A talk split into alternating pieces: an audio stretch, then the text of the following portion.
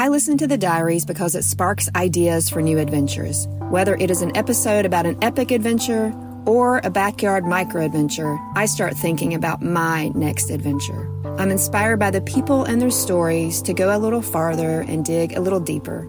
If you want to add more spark to your adventurous ideas, consider subscribing to the Diaries Plus today. I'm Crystal, a longtime listener from the foothills of the Blue Ridge Mountains in North Carolina. Thanks to everyone who has subscribed to the Diaries Plus. It's been awesome, and you're powering the show as we move into the future. If you're interested in subscribing today, there's a link in the show notes. Please join. Now, on to the show.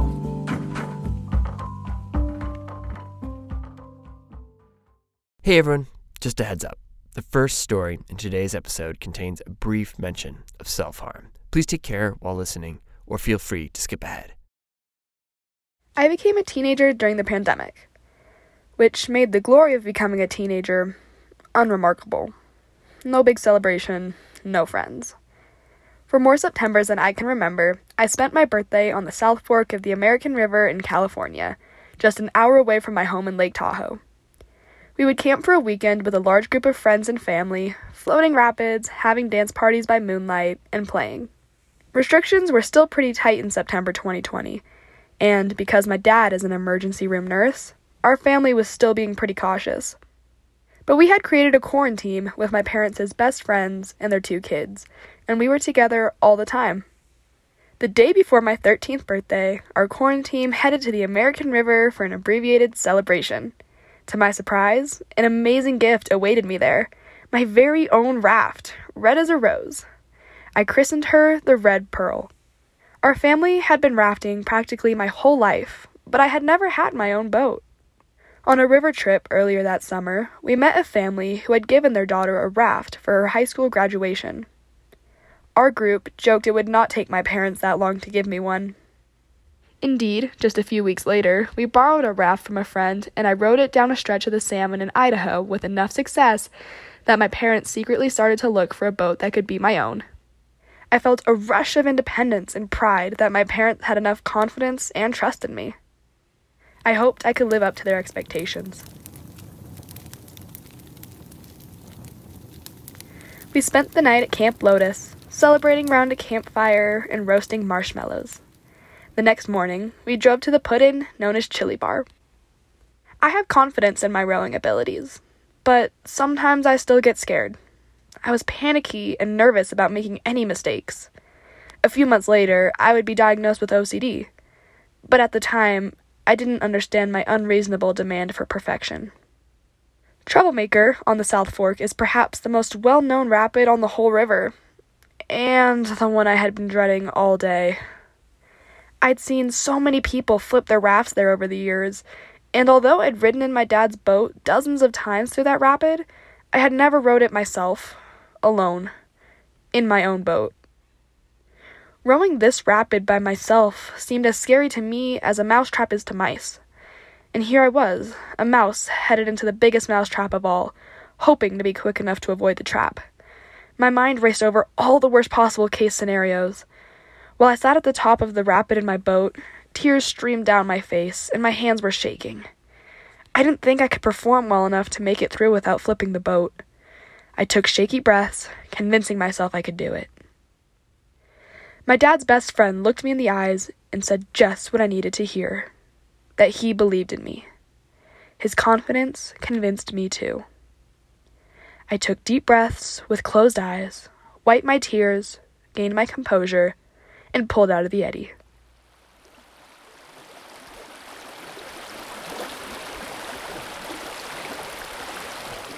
I made it through the first part just fine. But then the boat picked up speed and hurtled down the river. The rocks along the river curved sharply. I positioned my raft to miss the wall they formed, allowing me to set up for the big wave that waited right ahead of me. I hit the wave and my boat tilted upwards. Quickly, I dug my oars into the water and pushed forward.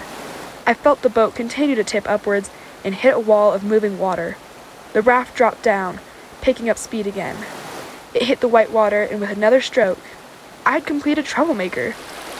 My family had been cheering me on throughout the whole thing, and when I reached the bottom, with tears of joy flooding out of my eyes and a surprised smile on my face, I heard my team singing happy birthday. I looked at my boat, the Red Pearl, and realized she was ushering me into womanhood. I was terrified. She helped me overcome my fear.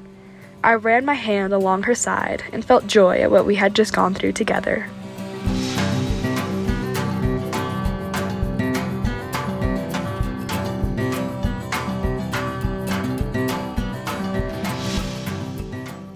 As rafting season came to an end, snow started to fall, leading me to another beloved sport ski racing.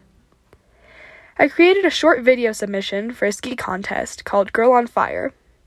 In it, I said, I am a daughter, an athlete, a cousin, a niece, a friend, an activist, a dedicated person. I am Autumn Ellingford Rhodes, and I am always on fire. Indeed, I would go on to complete an incredible ski season, winning more races than any time before.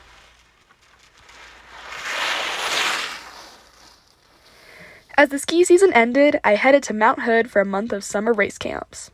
My friends and I paddled the Red Pearl down the Deschutes River on off days. We rode bikes around town and gulped huckleberry milkshakes. I was dominating teenagehood and scoffed at the notion that it is a tumultuous time. But the teenage powers that be were hovering in the wings, waiting to deal me a heaping dose of reality.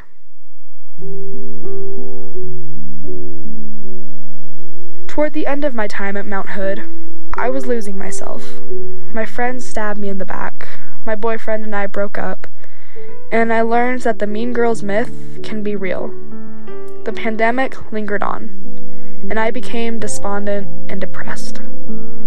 My parents grew increasingly worried, and my dad took a leave from work to be with me. I was lonely, lost, confused, and scared.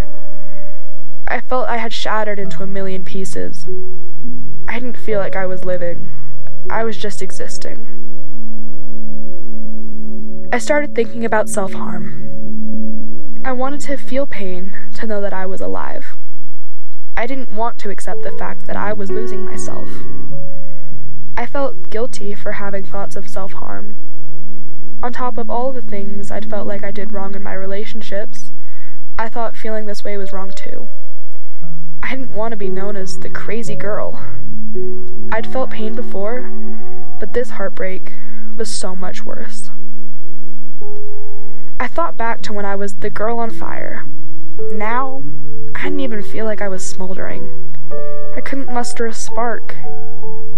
I saw therapists, wrote in workbooks, and talked and talked until I was annoyed with my own voice.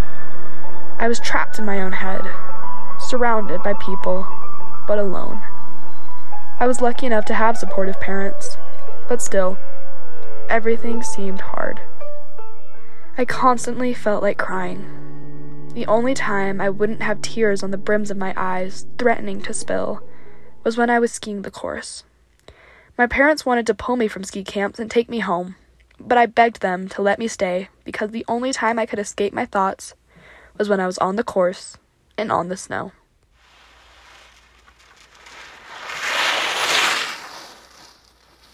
When ski camp ended, we set out for the Rogue River. It had been nearly a year since I got the Red Pearl, and I had been planning to row my own raft. But my parents were concerned. Not about my abilities to row the river, but about my mental state, and if I could clear my mind well enough to do it. There wasn't anyone else to row my boat if I fell apart midway. I had to commit. I thought about my Red Pearl and hoped she would bring me peace.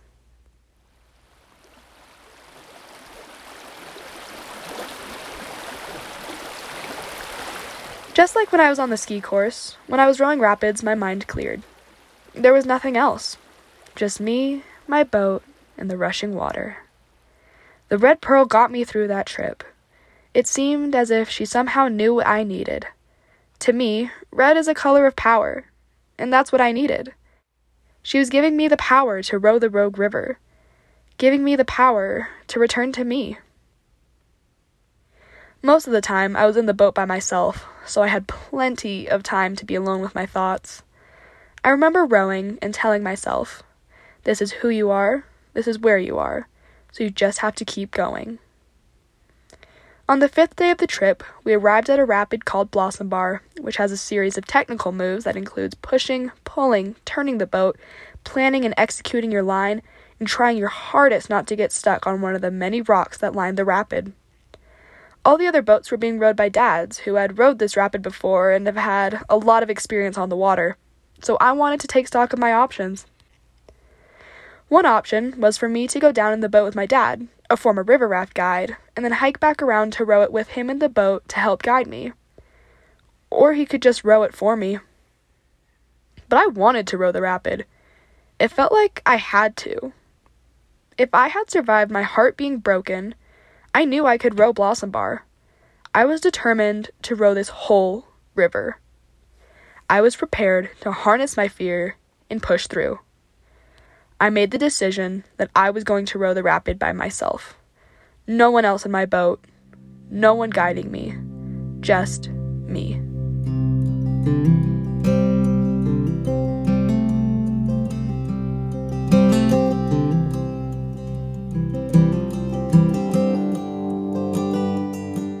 As I waited in the eddy above the rapid, I took deep breaths and closed my eyes, planning my route in my mind. The canyon wall stretched above me. I took a final deep breath, ended it with a sharp exhale, and pulled out of the eddy. I positioned my boat in the current, and the glassy water at the top of the rapid pushed me down into the heart of it. I made it through the rapid, and honestly, after all that buildup, it was pretty uneventful. I felt a tremendous weight lift off my chest. I paddled over to my dad and cried, telling him how the river had just washed away all my sadness. My dad cried too and reminded me that the wilderness has the power to heal. I have five more years to be a teenager with the Red Pearl. I know we will share many adventures in which she will teach me about myself.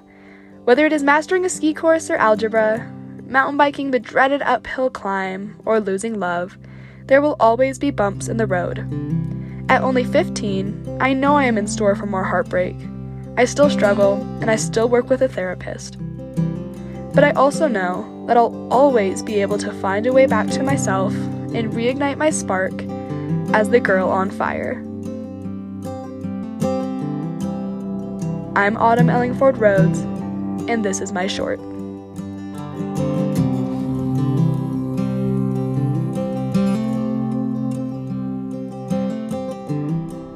After the break, another short from Nikki LaRochelle.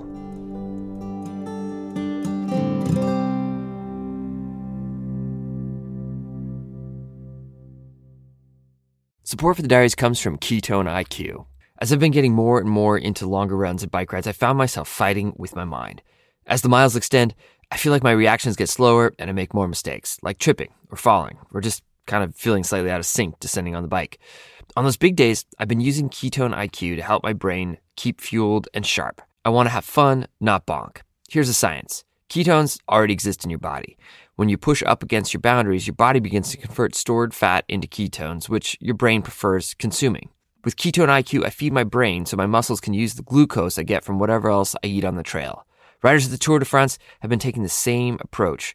I am definitely not as fast, but I can apply the same thinking. Give it a try. You save 30% off your first subscription order at ketone.com backslash dirtbag diaries. Once again, that's ketone.com backslash dirtbag diaries. The link is in the show notes. Please check it out.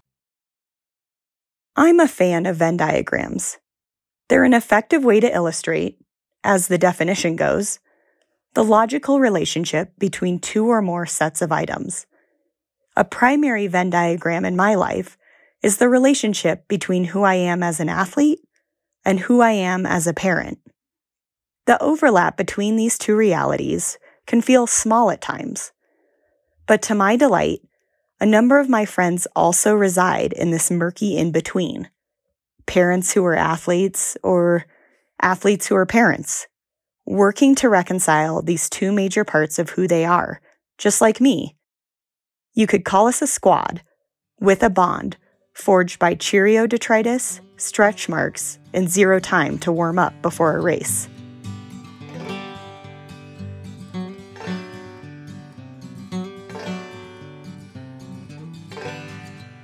My origin story as an athlete is modest at best. My Italian grandma used to say, I'm 5'5, 5 feet tall, and 5 feet wide. This is my inheritance. In sixth grade, the mandatory one mile run in PE was my middle school nightmare. We had to complete the run in less than 10 minutes. Sweaty and red faced, I was at the very back yelling, I taste blood! I hated running. I much preferred watching Indiana Jones and memorizing song snippets from the Cool Rock infomercial. Not to brag, but these songs are still nestled in a cozy part of my brain, despite my inability to remember my own wedding anniversary. It wasn't until college that I revisited my running demons and signed up for a half marathon. The real motivation here was to find a boyfriend, mid run, somewhere along the streets of Fort Collins. I printed out a just freaking finished training plan and taped it to my wall. Three miles one day, five miles the next, and so on. The night before the race, I read up on carbo loading and consumed far too much gnocchi, which would have made my Italian grandma proud, but in retrospect was a definite misstep. Still, I crossed the finish line and was absolutely elated. I deserved a participation trophy. Someone get me a computer so I can sign up for a full marathon.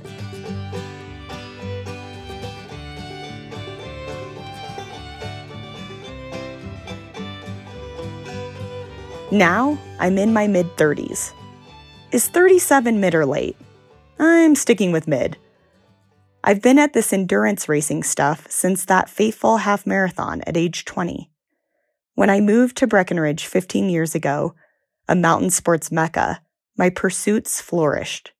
I raced ultramarathons and tackled a number of precarious multi day ridge traverses. My husband and I climbed all of Colorado's 58 14,000 foot peaks in one summer I traveled to Europe twice to race at the World Championships in ski mountaineering as a member of the U.S. national team. Sixth grade Nikki is equally baffled and delighted. Who tastes blood now, middle school? About the time I was finding some success in the endurance world, my husband and I knew we needed to decide if we wanted to have a kid. We would waffle back and forth, often deferring the decision to another day. Eventually, we decided to give her a go. Lo and behold, the baby making happened without much trouble, and Penelope J., aka Penny, aka One Cent, was born in 2015. I had a generally uneventful pregnancy, but postpartum proved more trying. Adding a teeny, helpless, utterly dependent human to one's life scheme can be jarring. I felt bluesy at times, with poignant moments of true despair. My inner nihilist made a distinct appearance, prompting strong doubt that anything mattered at all. Life, it would say, is simply a series of illusions, meaningless distractions until we die. I yearned for something that was just for me. Don't get me wrong, I loved my little penny, but man, diaper changing, Sleepless nights and breastfeeding sure made me want to drop everything and go wander around in the woods solo.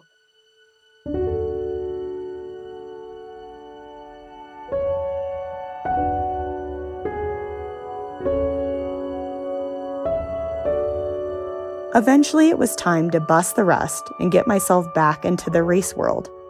I chose the Grand Traverse as my first big race back, six months postpartum. The GT is a 40 mile point to point backcountry ski touring race from Crested Butte to Aspen. The race has a laundry list of mandatory gear items that are reviewed before the start. I giggled to myself when I set a portable breast pump down next to my avalanche beacon and first aid kit. The volunteer checking my gear looked baffled, so I explained how I was still breastfeeding and had real concern that my boobs would not last the full duration of the race and that breast milk may expel through my race suit. This, my friends, is what we call oversharing. I forged my way through this postpartum time, discovering tricks and efficiencies to reclaim some parts of my life that I really enjoyed. While racing proved to be much harder than it was before having a kid, I was lucky to have a support system of parent athletes who paved the way, ushering me through with encouragement and care. Just as our lives regained some semblance of normalcy, Brad and I decided we should throw our worlds back into chaos and disorder by having another kid. We tried for a year and a half with no avail. Finally, I was able to get pregnant and felt relieved we'd made it through that holding pattern. But at my 11 week ultrasound, my doctor could not detect a heartbeat. I was shocked and held tears back with my teeth. I told myself that miscarriage is something that happens, to one in five pregnancies, in fact, and so I shouldn't be too surprised or upset. But I was upset. I felt profound loss. My doctor gave me three options. I could wait for my body to miscarry naturally, though the time frame for that is hard to estimate. I could take a pill that induces the miscarriage, or I could have a D&C, a surgical procedure to remove tissue from inside my uterus. I opted for the pill treatment. Unfortunately, I kept bleeding beyond the standard few days and ended up bleeding for weeks. A surgery was required. This long winded process, from a positive test to a surgery, was arduous. Not to mention the ache of grieving a life that would not come to be.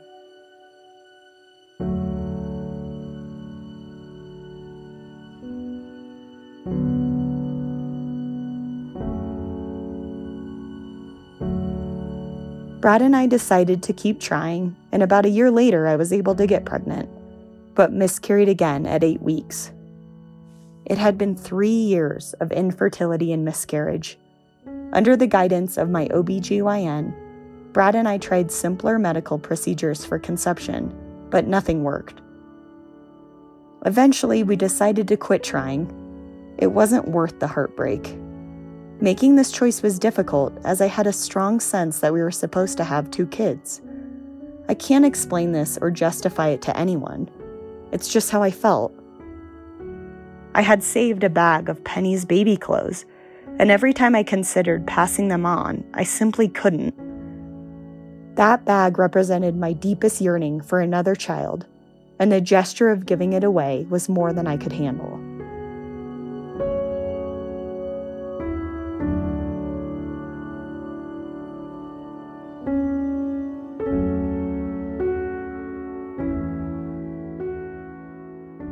But five years after Penny was born, I got pregnant. And this time it wasn't exactly planned.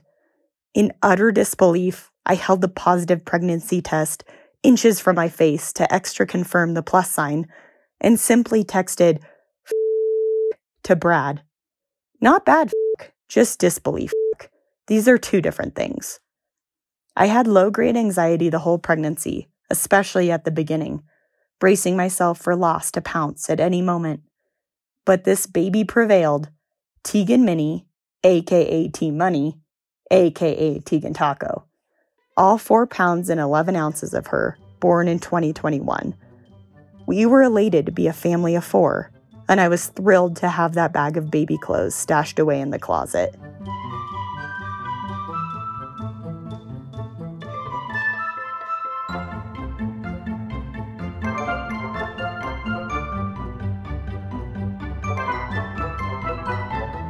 Throughout this journey, through all its ups and downs, joys and disappointments, I've always been right here, smack dab in the middle of my Venn diagram.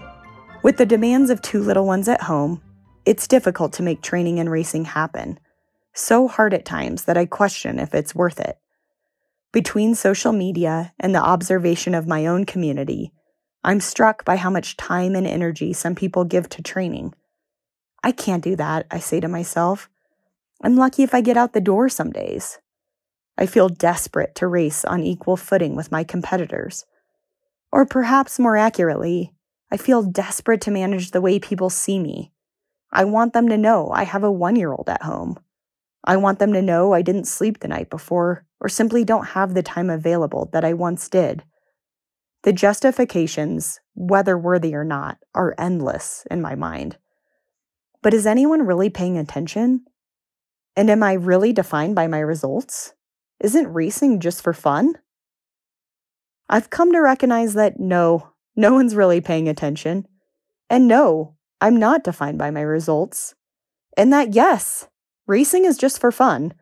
And if it's not for fun, I need to take an honest look in the mirror and figure out what purpose it's serving. Racing before kids was a previous form of my life. Racing with kids is my current form. At the outset, the transition from form to form was disorienting. My current form is expansive, requiring more bandwidth, less control, more energy, and less assurance.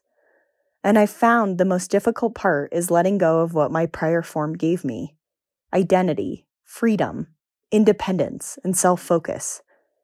In the middle of the Venn diagram, I feel the tug of war between the parent and the athlete. And because of the compromise it takes to make both fit, it's easy to think I'm doing a shit job at everything. But the new form is big and full and bursting at the seams with all sorts of goodness. Like when I watch Penny wander through a slot canyon looking up at the narrow ribbon of sky, mouth agape with wonder. Or when I peek through the door first thing in the morning to see Tegan bouncing in her crib, smiling ear to ear in anticipation to see me. Or when I sit with both girls in my lap, reading a book about outer space, talking about how divine presence is everywhere, in every being and throughout the cosmos. And of course, seeing them cheer for me at the end of a race as they burst with pride whether I get first place or I'm mid pack fodder.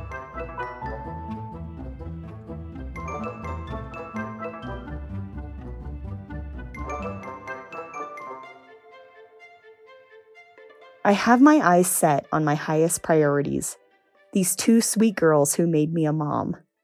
But I also see that I don't have to lose sight of my own pursuits training, racing, but also paying attention to what new yearnings are stirring inside of me.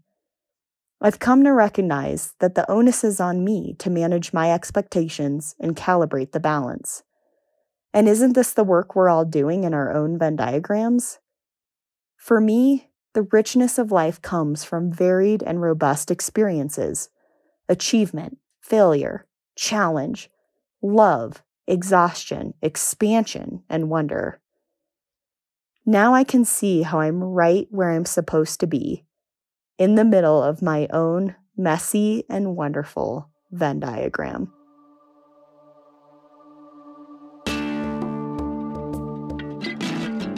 I'm Nikki LaRochelle, and this is my short.